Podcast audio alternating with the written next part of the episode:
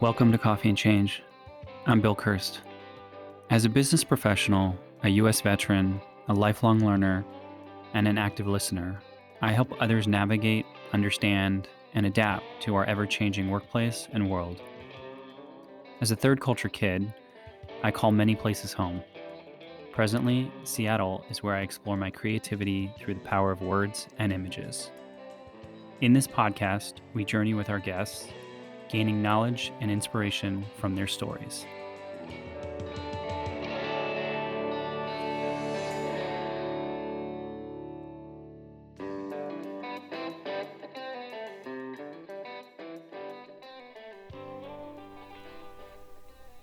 Today's conversation and story is shared by Colin McCletchie.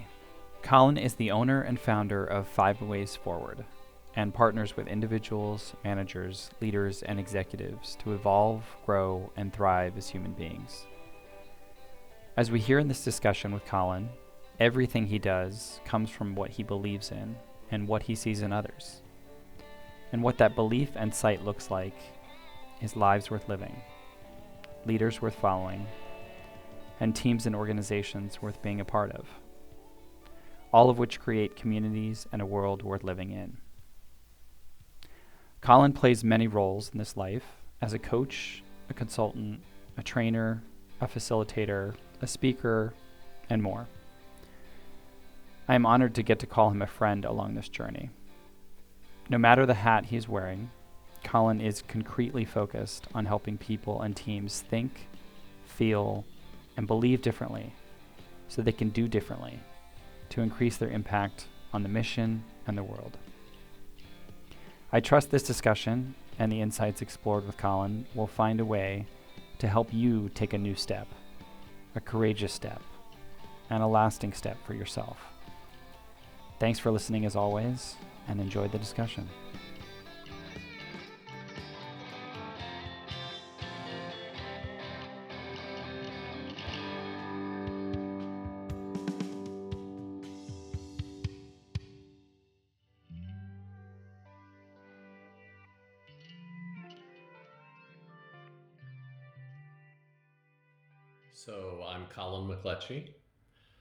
Who I am and what I'm all about are big questions. And I think they're big questions for anyone if they ever really stopped to think about that. So I'll start by saying what I believe in.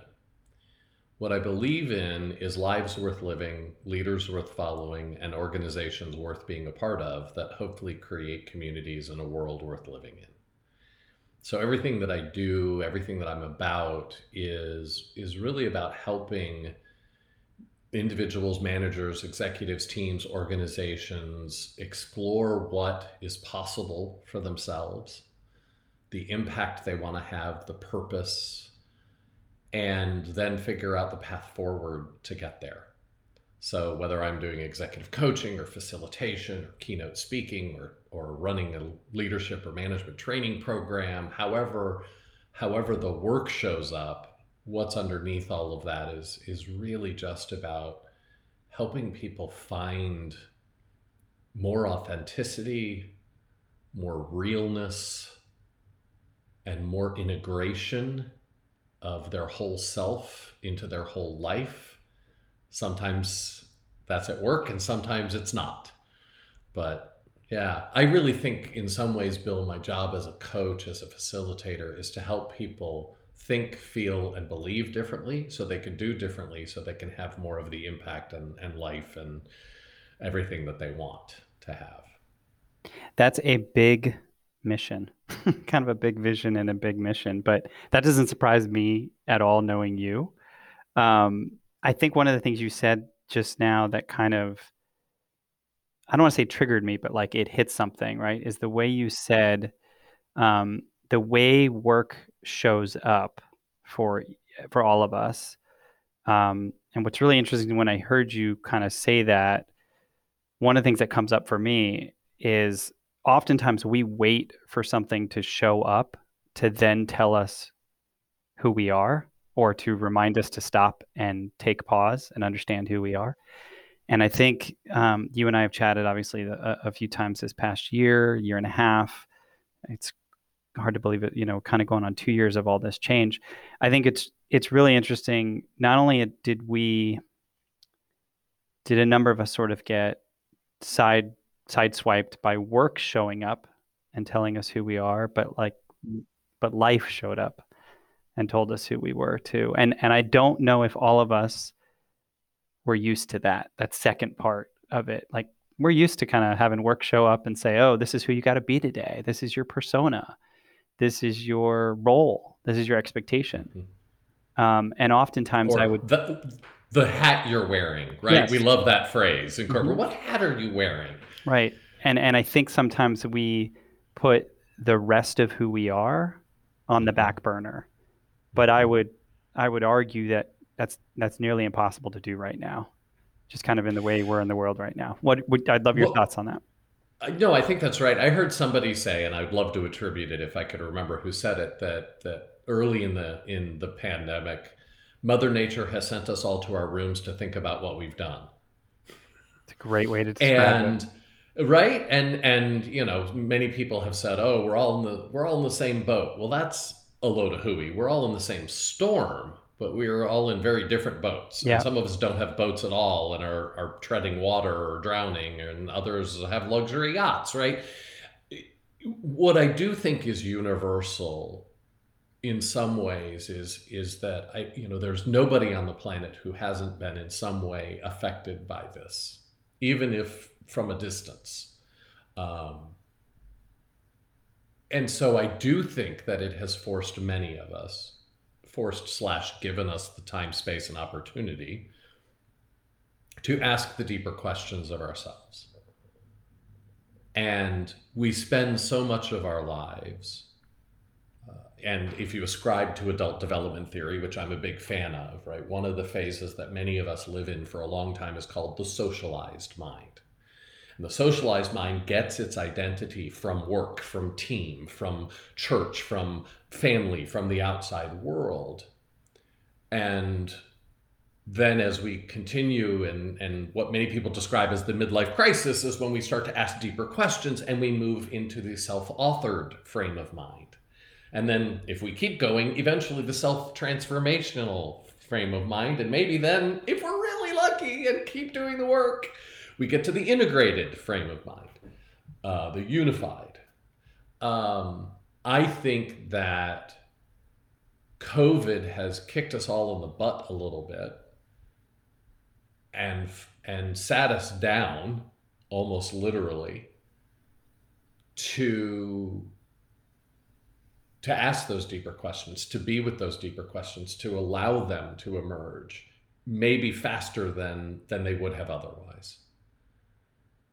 And so, yeah, so we're all taking stock. We're not done. This is not over, right? This is what you know. We're it's not done. We want it to be done, but it's not done. We do. We we very much want it to be done. I mean I can share with you. I think you and I were communicating a little bit earlier last week. I, I was on my first business trip in a year and a half last week, um, and uh, it's an understatement to say it took a toll on me.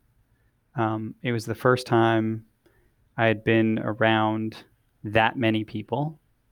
Um, it was the first time I had been on a plane that long, in a hotel, um, mm-hmm. in an Uber. You know, it just the it's really interesting to me to think as a consultant and for those listening who kind of used to live this lifestyle i mean i used to do this every week right like no yeah. It was just autopilot. You, you jump on a plane and, and sometimes two or three different places in a week yes. right? You know right. i'd right. have a speaking gig in one place on monday and then i'd have to be somewhere else on wednesday and but you know yeah.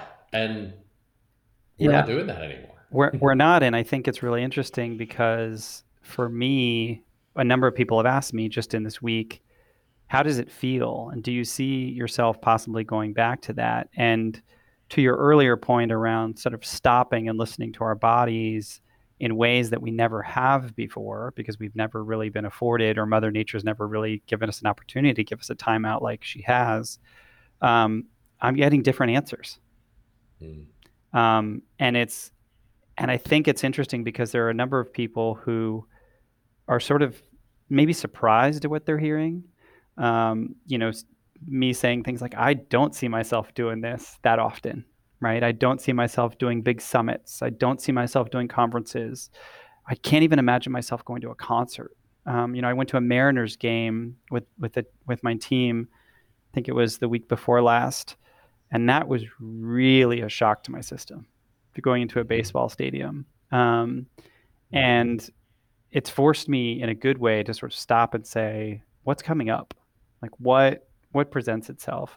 Um, and I think it's interesting because the work you you do, the work you've done, not only involves sort of helping people understand what's going through their mind, but you also do a lot of work around something called polarity uh, therapy, which I'd love for you to talk about because it's something that a lot of people, to my knowledge, don't necessarily know about.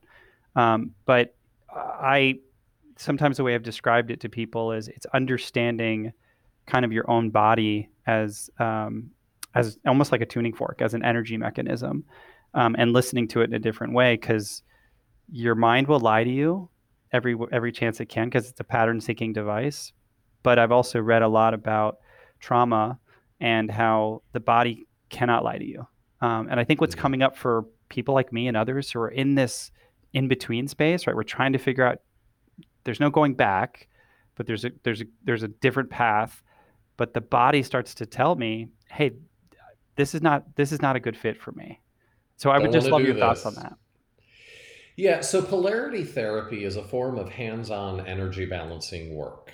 So it's not massage, it's not Reiki, but it's it's kind of in that vein, but what we're focusing on is working with the body's energy system to balance that because we believe that where energy goes, form and substance must follow. So if we can rebalance and and get the body's energetic system in in wellness and healthfulness, that promotes greater wealth and well-being and healthfulness for for the rest of the system. And so, you know, when somebody's on the table and and I've got my hands on them, which I haven't gotten to do in you know two years um, there there is a a different kind of knowing a different intelligence a different awareness that emerges. I love that you say the body doesn't lie. What we believe in polarity is that dis-ease becomes disease. Right. And so we've just gone through a whole big bunch of dis-ease. And what you're noticing, I, and what I'm picking up from you, and, and I know is real for me and many other people, is re-emerging into a not yet safe world because it is not yet safe for, you know, we as many people who've gotten vaccinated and, and as much progress as we have made, we're seeing we're seeing the delta variant and the the lambda variant and it's you know we we're not we're not we're still in the woods. Right. Um i have a friend who put it who put this experience this liminal experience this in between experience this way she said i'm a cat i want in i want out i want in i want out i want in i want out yeah and i think a lot of us are experiencing that and and and not everyone is. Some people have thrown the doors wide open and said, I am vaccinated and I'm going to go do my thing. And more power to you. And you get to make that choice. And we're seeing the impacts of that. We're seeing mm-hmm. spikes in cases. We're seeing, you know, the, those decisions have ramifications. Um, and so, so I think we're all wrestling with what is our level of risk, what is our level of comfort, what is the life I want to live, what what is possible for me now that wasn't possible what are the gifts of what of this experience because as hard and terrible and awful as it has been i know it has also given me and many other people some really rich deep gifts presence with the self presence with family um, reconnection to the outdoors and nature. And, and i'm a big believer that nature is nurture. Mm-hmm. um, we had the good fortune to to buy a little cabin out in the woods during the pandemic because we I, I needed it. I needed it for my health. I needed it for my well-being. I needed it for for um, just to be in that space so so so this whole energy field of the world has changed mm-hmm. and i think when we tune into ourselves in these deeper ways, you know, for you, Bill, your your body is saying, "Hey, not as much as we did before." Yeah. You know, might might be okay, but but let's let's take this easy. Let's ease into this. Let's try this back on and see if it still fits. Mhm. It may or may not. And to allow yourself the graciousness to to experiment with it, to notice it, and to make the decisions that are right for you, I think is is the best gift anyone can give themselves. I just hope people do it consciously as much Yeah. as possible. Well, and I think the other piece that's really kind of powerful at this time is there's a lot of there's a lot of leaders trying to figure this out. And I know Mm. you've spent a lot of work in the space of leadership development, um, and and even sort of the definition of what what it means to be a leader, right? And this this concept of um, how, how do you take care of yourself while also taking care of others? And so much of this is shifted and is shifting. I mean, I've had I've had very informative conversations just these past several months around, you know, maybe what you would have done as a leader looks and feels different than it ever has before. So I know that's something that you talk a lot about. Um, this sort of the caretaking as a leader, but also the self care as a leader. So, would love for you to expound upon that. So I heard you say, you know, t- I heard you say it in a way that that really struck me because you you separated them Mm, and I see them as all part of the same. We cannot care for others unless we are caring for ourselves in a real, honest, true way. We can do it from, from the ego self, we can do it from the we think we're being helpful self, but unless we are leading the way with our own well being and, and our own healthfulness, um, and and dealing with that, it's I think nigh on impossible to really be in a deep place of service. We have to care for ourselves to be of service to others. It is a requirement. Or trauma results, depletion, exhaustion, and and life has thrown a lot of people a lot of depletion and exhaustion, mhm, and they are still in service to others. And so I think we cannot operate the way we were. mhm, And I and I think that's where a lot of it is coming from is is what you said, Bill, that people we literally have to change our minds. We have to change our minds about what it means. So some of the big conversations that I've been in with leaders of late, I've been asking a couple of really uh, what I consider, I mean, they're they're they're they're questions that stop people in their tracks. Yeah. And the first is I hear so many people saying, you know, well, work is work and life is life, and there the twain shall meet. And so I will ask them, well, what part of work what part of leadership isn't personal? And I've had people chew on that question for two, three minutes before saying anything because their higher self knows, well, of course it's personal. mhm, But their operating system, the way they were showing up up until that question was asked, is telling them something else. The reality is that leaders, and we all know this, if you've had a bad boss, if you've had a good boss, if you've had a media, we've all had bosses, right? They have either enhanced who we were or they have dragged us down or somewhere, some mix of all of that. So we know on some level it's personal. Is it personal whether or not you get a promotion? Yep. Is it personal whether or not you get fired? You betcha. Is it personal whether you're miserable at work or whether you are thriving at work? Of course it is. But so many leaders say, no, oh, no, no, no, no, no. It's not personal. It's just business. Like, that's a load of crap. mhm. And we need to stop that because then we cannot embrace the full humanity of our leadership. We say, you know, employee engagement is the whole, ra- it's the rage. Everybody wants, I want engaged employees. Well, what about that isn't personal? The word engage means to make a pledge to. And where do we put our hands when we make a pledge to something?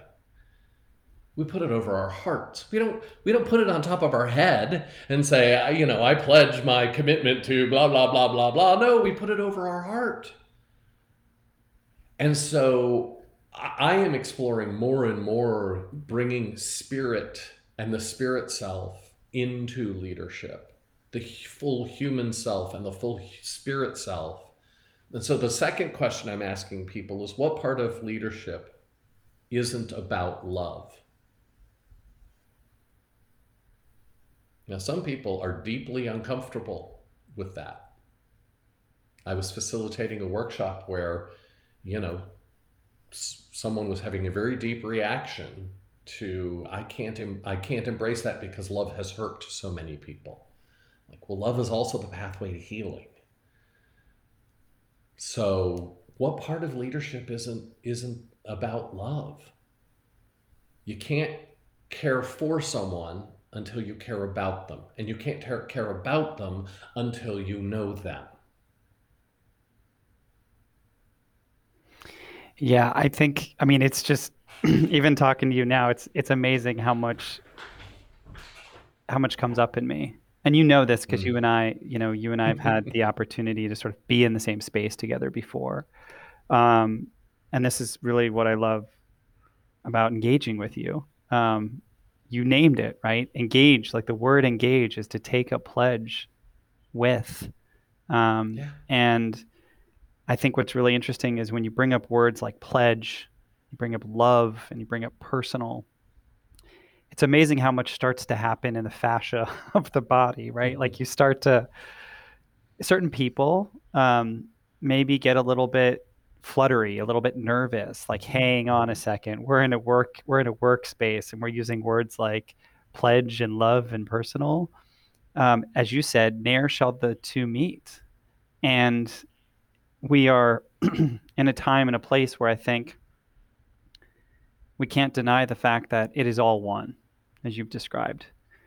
Mm-hmm. But that begs the question to me, which is, and and and I've done a lot of work. You and I have done a lot of work, and I still ask myself sometimes. I feel like I have to straddle the fence mm. in this world of things like love and care and pledge and work and leadership and persona and expectation and role and you know officer like whatever whatever you want to call it there's all of these things and man it's exhausting colin right Ima- imagine if you didn't have if you stopped doing that right mm-hmm. and and i struggle with this too bill you, you know this is this is the human journey mm-hmm. um, and as leaders when we step into the into that space of of managing and, and taking responsibility for others uh, you know we we we call it the mantle of responsibility um, but there is there is a know, I say to people when I when I teach management or leadership or what have you, I say if you don't love seeing other people thrive and helping them grow, then you have no business being a manager or a leader of people. And I learned that the hard way because when I started, I didn't know that's what it was about. And I wish somebody had told me. And that's the thing is so many people get promoted into being managers and being leaders and nobody sits down and has a conversation with them about what that actually means. And what are you taking on and how is it different? I work with so many leaders to help them change their mind from being an individual contributor to being a shepherd of a team. So many leaders live in the mindset of, I need to be right, have all the answers, figure it all out, it's all on me. Right. Well, no wonder leadership is lonely. You ain't sharing it. Right. It's all about you. You think you need, you know, it's our sense of identity. It's our sense of who I am. I am my results, or I am my relationships, or I am my, um, I am my ideas. When we can activate the higher self, the more aspirational parts of us, the more we can live in that space, the more love shows up. And the less bifurcation and separation and you know all of the great teachers and prophets and and you know jesus and buddha and martin luther king and all of them are pointing toward unity that we are all one. But first we start by making ourselves a bunch of different pieces. Right. we got to put that back together. And then shepherd others in doing the same. The leader's job is to shepherd great people to do more great things in support of your great mission. Yeah, I mean, even the way you described it, that aspect of like, if our job is to bring together groups or entities or visions and missions into one, the question I always wonder is how can one person do that if they themselves are in pieces? Right. Um, yeah. Yeah, the, the great joke about communication is the fact that anybody thinks it's ever happened. because shared meaning is so hard. And yet, when we talk about leading with vision and purpose, what else are we talking about? When we're talking about creating caring connection, what else are we talking about? When we're when we're talking about you know alignment and engagement, we are talking about creating shared meaning. That's what val- organizational values and mission statements and purpose statements and all of those things are trying to do is to at least get us all moving if it's if it's not due north at least we're all generally moving north we're all rowing generally in the same direction Right. That's all about creating shared meaning which means that what's in your head and what's in my head have to match enough when we say whatever you know our mission is to x. Well if we don't have a common vision of what x is we're in we're in deep trouble. Is that and for some go ahead. I was going to ask, like, just in the sense, also, is is that is that where some of the some of the body work comes into play too, and not to take it off Mm. here, but in the sense of as you described, if if we're not in sync, mental image wise, Mhm. um, I imagine if people are not also in sync, sort of energy wise, it can be really hard to even get to the same place. So so when people are are doing some of this work, be it polarity, as you said, there were some other modalities that people maybe are looking into, and I've had former guests on who've talked about somatic, you know, the importance of somatic um, work.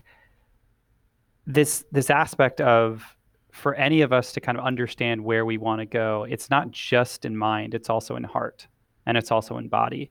And sometimes the things that prevent us from getting to where mentally we know we want to be are the things that are holding us back in our in our heartbreak or in our body and, and as you said before the word trauma and and shame and some of those things that we don't even know and haven't tapped into that actually get in the way of our leadership totally get in the way. Totally get in the way. And look I, I i have had to wrestle with my own inner stuff to do the work that i do. I'm you know you i, I don't know any coach worth their salt who hasn't done a bunch of their own deep work. Uh, and i know that because i have wrestled with that because i have reconciled and healed it and what have you it it makes me a better coach it makes me and i still have way more work to do right for the want of a finish line as a, as my good friend says and i keep telling people there's only one finish line Yeah. none of us are necessarily in a hurry for it right We're always dancing with it, but no, we're not in a hurry for it. and so I think the four pathways to transformation are in body, emotion, spirit, and thought. Our best selves are in the body, emotion, spirit, and thought, and they are always seeking something called congruence. So where the body goes, the emotions go, right? It is really Yep. hard to smile and be mad Yep. because that's incongruent. It's uh, that doesn't make sense to us. We can't stay in that space. One of them will shift. And so I work with clients in all four pathways and help them to see the patterns and the pathways and help them tune into, you know, and for men in particular, not all men and many men, just not having a language around emotions, not being able to name them or differentiate them, understand where they come from. Some women too, you know, it's it's it it you know, it's not always gender aligned. Um, that that those four pathways can be can be consciously walked and paid attention to and that's that's what i spend a lot of my my work doing? I'll tell you. Want to you want to hear a funny story? This is one of my favorite client moments, and she's given me permission to, to to share it, but I won't name her name. Was working with this woman, and at the time I was living in a condo, and uh, I, it had a big balcony, and so we would coach out on the balcony. It's great. People, clients often love to get out of their offices and out of the space they're generally. So I was like, "Come to my balcony. We'll coach out there." So she comes in and and walks out onto the balcony. I'm sitting there waiting, and she is pacing like just like a caged animal. She is just pacing, and I was like, "What's going on?" She's like, "I am stuck. I am just. I, it's like I am just up against this wall, and I can't see any possibilities. I am just stuck. I just I just keep hitting this wall." I and she talked about this wall like five or six times, and I said, "Okay, take a deep breath." And I'm going to ask you to do something that's going to feel perhaps a little unusual. Trust me. She said, Okay. I said, I want you to go put your nose against that wall over there. And she looks at me with that look. You know the look, like, okay, crazy guy, I'm going to do this, but okay. So she goes and she stands. I said, Tell me what it's like here. She said it's horrible. I can't see anything. I'm trapped. There's no place to go. Like there's no there's no possibilities here. Said, Great. What do you want to do? She said, I want to turn around. I said, Well, turn around. So she turns around and her arms fly up and she goes, and this big breath. And she opens her arms wide and there's all this space. I said, Now what's possible?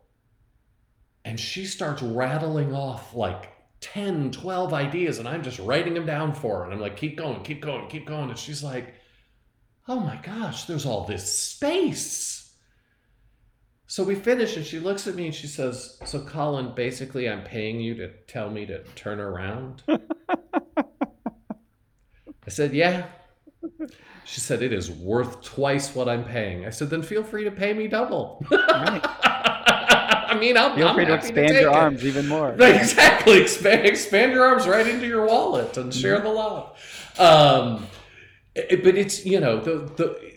I think I think we can't necessarily achieve real transformation until we explore all of those pathways and find what's in our operating system that that was laid down through trauma, through childhood, through work experiences, through everything we have lived. Everything we have lived has created who we are are we conscious of that or or is it or is it in the driver's seat Yeah, I mean, I think I probably, I probably owe you a lot of, of back pay here myself because I think it was you that one of the first times we sat down together, I think it was you who reminded me that 80% of the word emotion is motion.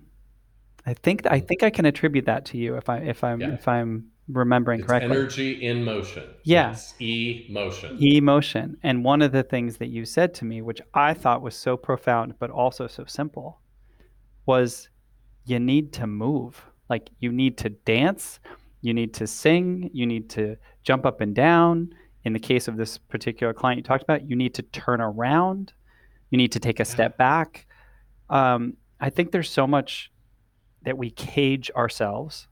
You know, um, she even felt caged on an open balcony um, we cage ourselves in this place where we say, I can't move. Um, and actually, that's the first thing you need to do is kind of move in order to understand where things are stuck and where things um, need more space. But I think it goes back to your earlier point. You, it starts with giving yourself permission, which is probably the first gesture of love. Hmm. self-love is the permission to look at the stuff that's holding you back the permission to to recognize that you must care for the self in order to care for others uh, i think it was chris wahl i attribute this to her she's uh, one of the one of the founders of the georgetown university leadership coaching program amazing woman just just brilliant and and beautiful and fantastic I think it was her who said that the best gift a leader can give to their team is a well regulated nervous system. Oh, that's so great. wow. Right, and that's what you're talking about, right? Yeah. You Bill, you know, if I am if I'm pacing like a caged animal, you know, moods and emotions are contagious. So if I am the leader And look, it, I, I'm also a big believer that an emotion named is an emotion tamed. Yes.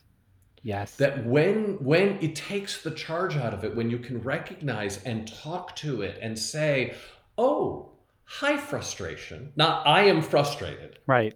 It's not me. I am experiencing fr- it's not me. It's it is something that is in my se- that I'm experiencing. I'm noticing it is present say, "Oh, hello. Hi, I see you. What brings you here?"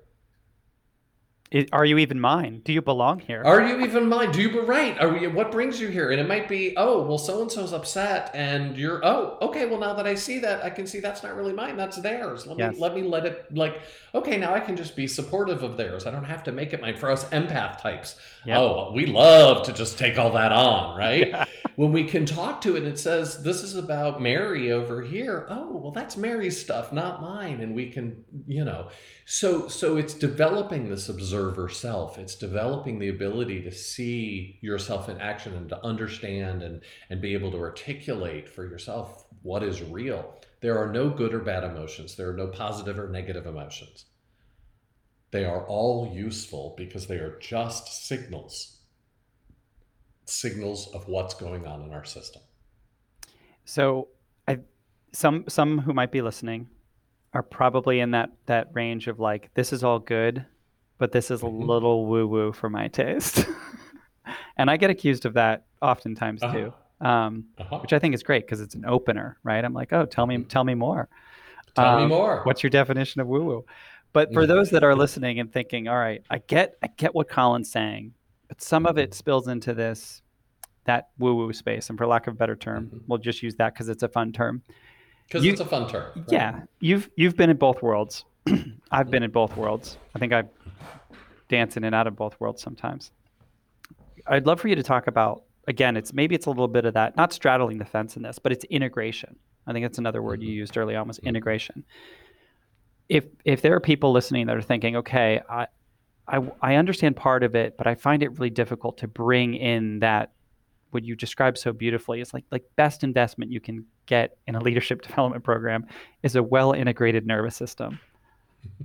What is what what do you say to some of those people that are are on that cusp and saying, I get it, but man, there's something that's holding me back from dipping my toe into what me might be considered as woo woo. And I know that the definition of this in Seattle is very different than the definition in Washington D.C. Having been in both Washingtons, I can appreciate that. So we'd love for you to expound upon that because it's a world you've been in for many years. Yeah. That is a deep, rich question. And if I had the honor, and I often have, to be in a conversation with someone about, you know, Colin, wow, yeah, that all sounds great. And how do I do that? Like, where do I start? I'm like, Hile Rutledge at Otto Kroeger and Associates, where I learned and got my certification in EQI and Myers Briggs, shared a phrase that I have fallen in love with. And I tell people, strike where the iron is cold. Oh, interesting. In other words, if you're going to learn, if you're going to be a beginner at something, give yourself the permission to do it when the stakes are low. Yeah. Practice and like, you know, I talk a lot about courageous conversations. There's so many great books, Fierce Conversations, and Crucial Conversations, and Radical Candor, and all of these things. My belief is that we just need to bring our courage because the root word of courage is what? Heart. Sacre coeur, the Yes, heart. heart. Exactly. right? And when we bring our heart into any conversation, better conversations tend to show up. hmm And the leadership game is conversational. Leadership is conversational. You are a prof- anyone who's at work and coordinating and working with others. We are professional conversation havers, and none of us go to conversation school Yeah, I know. right? Yeah. So one of the things I often work with people on to to lean into the woo woo a little bit is to look at the conversations and help them see well which conversations do you shy away from? Which conversations make you nervous? What is it about that and then we can start to unpack and start to say well what would happen if instead of your head being in charge in this conversation your your heart showed up? What would happen if your gut were present? What would happen if a different you showed up in the like there's so many different ways to explore it. And then i don't then i encourage people don't go have the most challenging conversation you know you because you're now ready. You're all charged you're pumped. Don't do that to yourself. Go have a few smaller lower stakes conversations and practice and build the muscle of being able to regulate yourself and you know notice oh wow when somebody says this kind of thing that really gets me triggered. And and and then to work with your vulnerability to say hey, I'm noticing that I'm feeling really tense in this conversation. What's going on for you? Again, mm-hmm. when we can just put it out there, suddenly we can work with it together and and you know and and have a whole different conversation. So I try to I try to bring the woo woo to the tactical space of leadership for people and help them start start small, build the muscle, try some experiments, begin some noticing don't go climb Mount Everest first. Right. Maybe the hill in your backyard is is is big enough for you right now. Start there. Yeah, because that the risk that comes I love the way you describe that because the risk that comes with putting your heart out there on something that's huge and big and you know has an enormity about it on the other side of that is a potential really big heartbreak right if it doesn't if it doesn't go according to or you know the same thing with the mount everest example you're not going to go scale mount everest without having done a lot of small climbs and hills and acclimating to the air and understanding what your oxygen and saturation level you're just not going to do that if you do you're going to perish and yeah you don't want yeah. to do there's that. there's a there's a trail of bodies mm-hmm. up Mount Everest that are yep. frozen and they're never going to, you know, like that's where they will rest for, for as long as they, they rest, right? Because of people who didn't, didn't do the work. But we don't see leadership as, as needing that of us. Right. And I think that's a really, I think that's unfortunate for ourselves first. What a horrible thing to, to do to ourselves to say, yeah. oh, I got this. I'll figure it out. Well, okay, good luck with that. I had a client who um, who you know engaged me because we were just having a touch base conversation and and I said to her I was like you know all the world class athletes have five or six different coaches. Yes. If you want to be a world class leader, what makes you think that you don't need what this world class baseball like? And yet there's something and particularly, and research has shown the more senior we get in an organization, the less people tell us the truth. Yeah.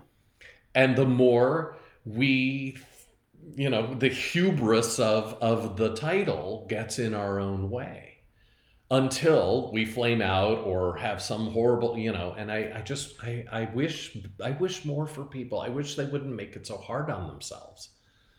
Yeah. could see I've you know, I've if had I, if I invest in this, what's possible for me? Right? right, and I've I've actually had conversations with with HR, you know, leaders, and it's been really interesting. Where, let's say, for example, I got some challenging feedback, accepted it, no problem. We all have our areas to grow in, and sometimes the thing that was offered was, "Hey, we're going to give you a little bit of coaching on that, right? Because that maybe not your strength." Yeah, no problem oftentimes my question back to them is okay and what coaching is the person who's giving that feedback getting as well? Um, and what's really interesting colin is i think it sort of threw people out of their chair. And i didn't mean it from a standpoint of like finger pointing. I meant it from the standpoint of well how are they going to support this right. person in their learning journey if they have they learned how to do this? Right. And oftentimes they haven't um, and oftentimes, the thing the thing I've seen over the course of you know almost two decades of, of this work is usually what ends up happening is a set of that feedback comes from a place of what somebody did to them years prior. Mm. So it's a it's kind of rooted in shame a little bit, mm-hmm. which is that aspect of like, hey, what I wanted you to do was this, what I wanted to see was that. And um, and that was once done to them possibly so they kind of parroted it and said well this is what leadership looked like to me so therefore in the absence as you said of crucial conversations and and leading with the heart i'm just going to fill it in with something that was demonstrated to me before and maybe stung right like maybe on the other end of that mm-hmm. it stung um, And I don't think that's really where people want to be. Like I think honestly leaders would love it if they could take some of that coaching if it didn't come in a in the sense of like then I'm failing. Right? Like Right. as you said, the higher up we go, and I love the analogy of the Olympics because we're kind of in that time. You know, the Right. higher up an Olympian goes, the more coaching they get, the more refinement they get, the more they're watching their own tapes. But And leaders, the more that, that. that's right. The more they're not on the field, they're not on the balance beam, the more they're practicing in, in their head or they're watching themselves, they develop the observer self. Yeah. Right? And yet we we leaders, we we we other people go out and try to do this magical thing called leadership without doing that. I was having a really interesting conversation with a, a, a CEO who was a client of mine. I was not his coach, but I was doing a lot of work in his organization. We were at dinner one night and he, you know, he said, I keep thinking about hiring you. I think I should just hire you. And I was like, mm, you can't afford me. and he's like, what? And I was like, just, you, you can't, like, to convince me to go back into any organization when I get to play in this bigger space would cost a lot of money that you as a startup don't have. Mm-hmm. like, don't spend it on that. You don't, don't hire me. And he was like, okay, all right, I hear you. He said, but I'll tell you why I don't hire you. It's not money. I was like, tell me why. He said, because I would listen to you differently. Yep. And as soon as those words came out of his mouth, he looked at me and said, Oh, I should talk to my coach about that, shouldn't I? And I said, Well, if you're hiring great people to do great things for your mission and then you're not listening to them, then either you're not trusting that you're hiring great people or or it sounds like your your ego thinks you have to have all the answers. Right. Yeah, rich ground for coaching. hmm what a gift to have someone that just can mirror that back for you and say, Did you hear what you just said? Right. Look, the truth will set you free, just not usually before it sets you off. I think that We- needs to be a bumper sticker. Right? It does. It, it- look, I've been pissed at myself for so many things. I think when we can give ourselves grace and recognize, you know, uh, Maya Angelou, Auntie Maya, we love me some. I Mhm. just, you know, right? Once you know better, do better. Yeah. But it's the learning better.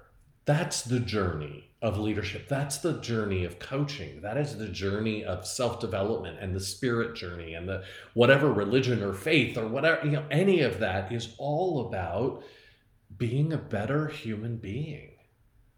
Being Yeah. a leader is about being a fully functional human being.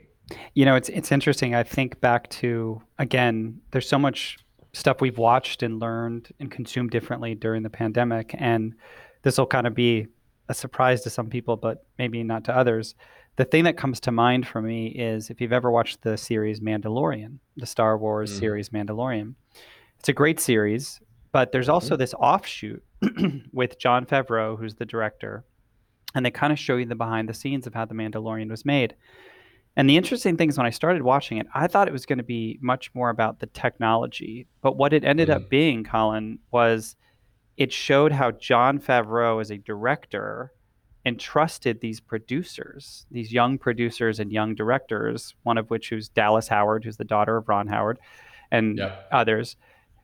And it was, it ended up kind of being this expose in his own leadership growth because he, as a director, had been directing for so long, but realized I have a lot more to learn from Mm. this young talent, from the way they see things, from the way they interact with technology, and frankly, from how they're interacting with the story of Star Wars. And you watch him. I don't want to say yeah, evolve. I was going to say transform. yield, but it's but it's evolve, and you know he steps out of that quote unquote director chair, right? And I think Mhm. in organizations that you and I play in a lot, there, there's that term director.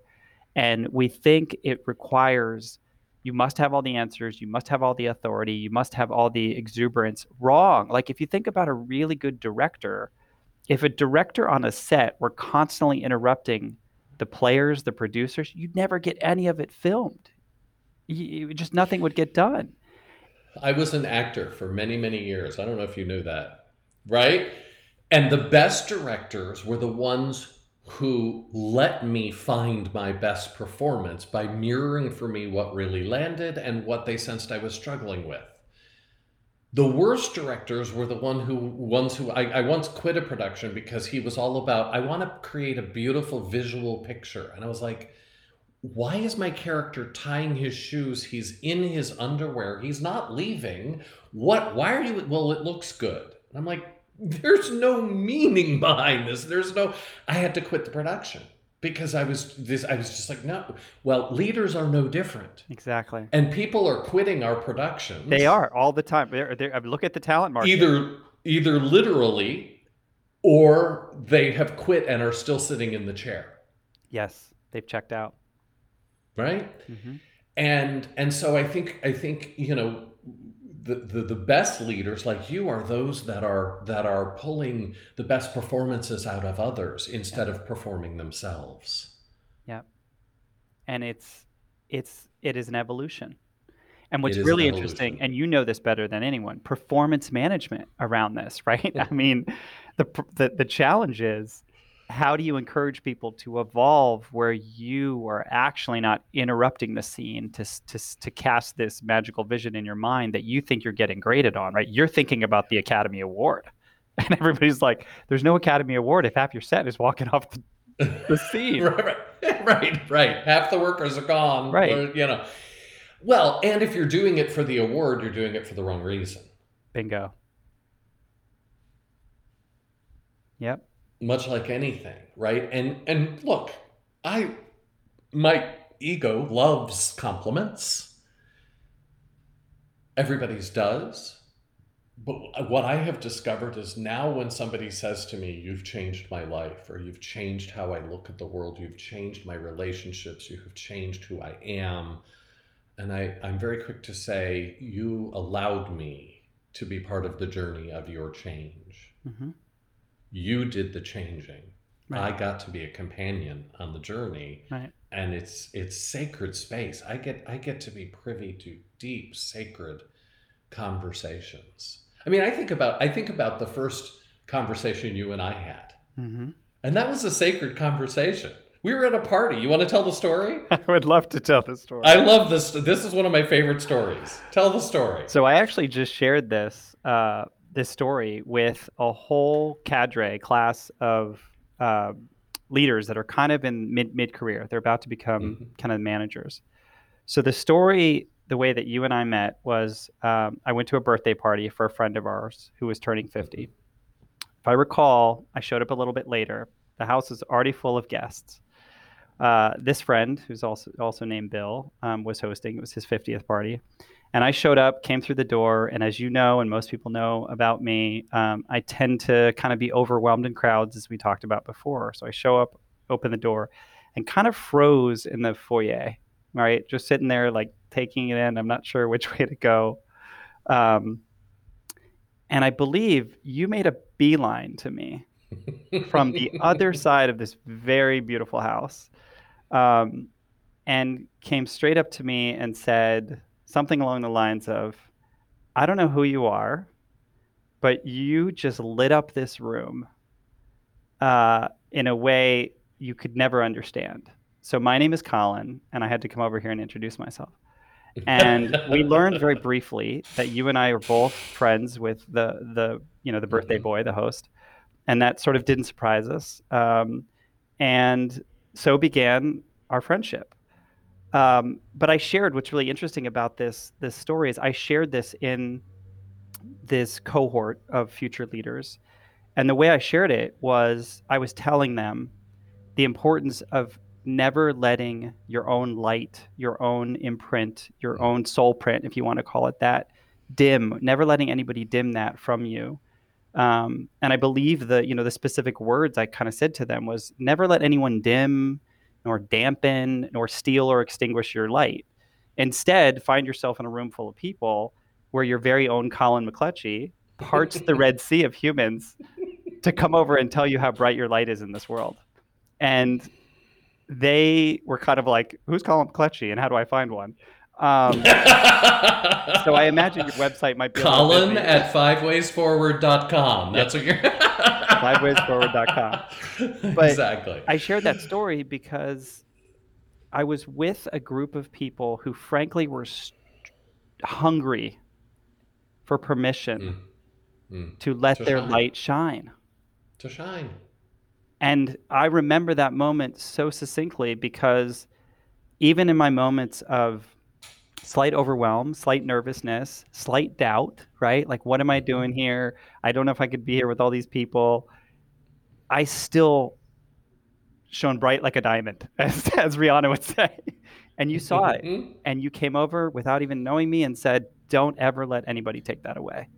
So began a wonderful friendship. So began a, a wonderful teaching and learning. And I'm just so honored by that. It's it's such a great memory. It's such because there was you know your your energy, your presence, everyone's energy and presence has the power to make a difference. We all do. What is the difference that we want to make? We get to choose that, I think. Um, and and and I could just sense that you know you walked in and there was I was like, ooh, the energy just shifted and it needs it needs a little it needs a little channeling. It needs Yep. a little it needs a little he's a little scattered. And Oh, so yeah. I just was like, "Hi, I don't know you and you're you just changed this room for the better. Trust that. It's okay. hmm Welcome. Oh, and I'm Colin. Right. Oh, By the way, this is, this, this, is who I am. But to, Right, to say that in such a way, like, I mean, in a room of like, I don't know, there must have been what, 50 or more people in that room, right? At least, yeah, Um, probably. and and to say that aspect of like yeah you just lit up this room in in the most mysterious way um, but also to know it's a little bit scattered Yeah. and and and know that kind of in that moment i probably needed somebody to help me sort of focus a little bit Yeah. and um, take one step right and that's that's also the the power of the work that we both do is i've said this a number of times before the hardest part about change is it feels really lonely and Yeah. when you're lonely this goes back to the emotions and the heart it's really hard to figure out how to take that first step your client had the same experience right her nose was against the wall Right. what she needed Right. to do was just take one step and pivot maybe Just two steps but Turn if, around. if you think That you're the was only one experiencing it Yeah. You're like i don't know how to do Yeah. this Well, and if you think you're alone in it, if you if you if you are, you know, um, uh, I, was is it David Whyte, one of my favorite poets, oh yes and I get him and John o, John Donahue, uh, John O'Donohue confused a little, but uh, David's still living. John is passed. David's right, yeah, exactly. Um, who said who said in one of his poems, "The great mistake is to act the drama as if you are alone." Yes. Now, I think that's twofold. I, I, I haven't gotten a chance to ask David. I haven't called him up recently. Um, when you do, I want to be a fly on the wall. though, though I do know his wife. I have met his Oh, wife. really? I, I, claim, I claim a little connection to David Okay. Um, if only vicariously. But I think there's two parts to that quote. The great mistake is to act the drama as if you are alone. yeah. They're right there. There, those are those both those phrases. The great mistake is to act the drama, Mhm. and the great mistake is to act as if you are alone. Yes. I need maybe he'll listen to this. Maybe I'll send it to him, and he can like respond and say, "Ooh, Colin, yes, you got it," or "No, that wasn't what I meant at all." I don't know. We'll see. Well, you've got But some I- pretty I- powerful manifestation in you, so I'm sure you can make it happen. I can I can just you know Facebook his wife and go, hey, could you could you have him listen to the last kind of portion of this little podcast and see if I got it right? Um, you know, words create worlds. hmm Words are generative. That is how, and and so the words we say to and about ourselves, and to and about other people, and to and about what's possible and what's not, is probably energetically, creatively, what is helping us move forward or what is holding us back. Yep. And so I hope that as a result of this podcast, I hope that as a result of the work that I do, that I get to do, that I'm deeply honored to do, that people pay attention more to the story that they're living and decide to be the author of it instead of it being written for them. I used to have on my email signature at work the future is simply history waiting to be written. Write Yep. well. Yes. And so my wish is that people will take the pen and maybe with the assistance of a coach or friends or a support system and and themselves to go into the woods to go into the into the dark night of the soul because just because it's dark doesn't mean it's not beautiful. Um, and that they start to to write a bit of a different story for themselves and for others about what's possible and and and what we get to create here if we're intentional so that's my wish that's my wish for you I have seen you rewrite and rewrite and continue to write and, Yep. and evolve and unfold um, and allow your light to shine. And uh, and I that's my benediction, I guess, for this po- podcast is that, that people will take the pen and look at the story they're writing and turn a new page and get the support they need from themselves and others to say, hey, hey, is this is this the story I want to be living or is something else possible for me? And if it is, then keep writing. Absolutely. Keep going. Don't change a thing.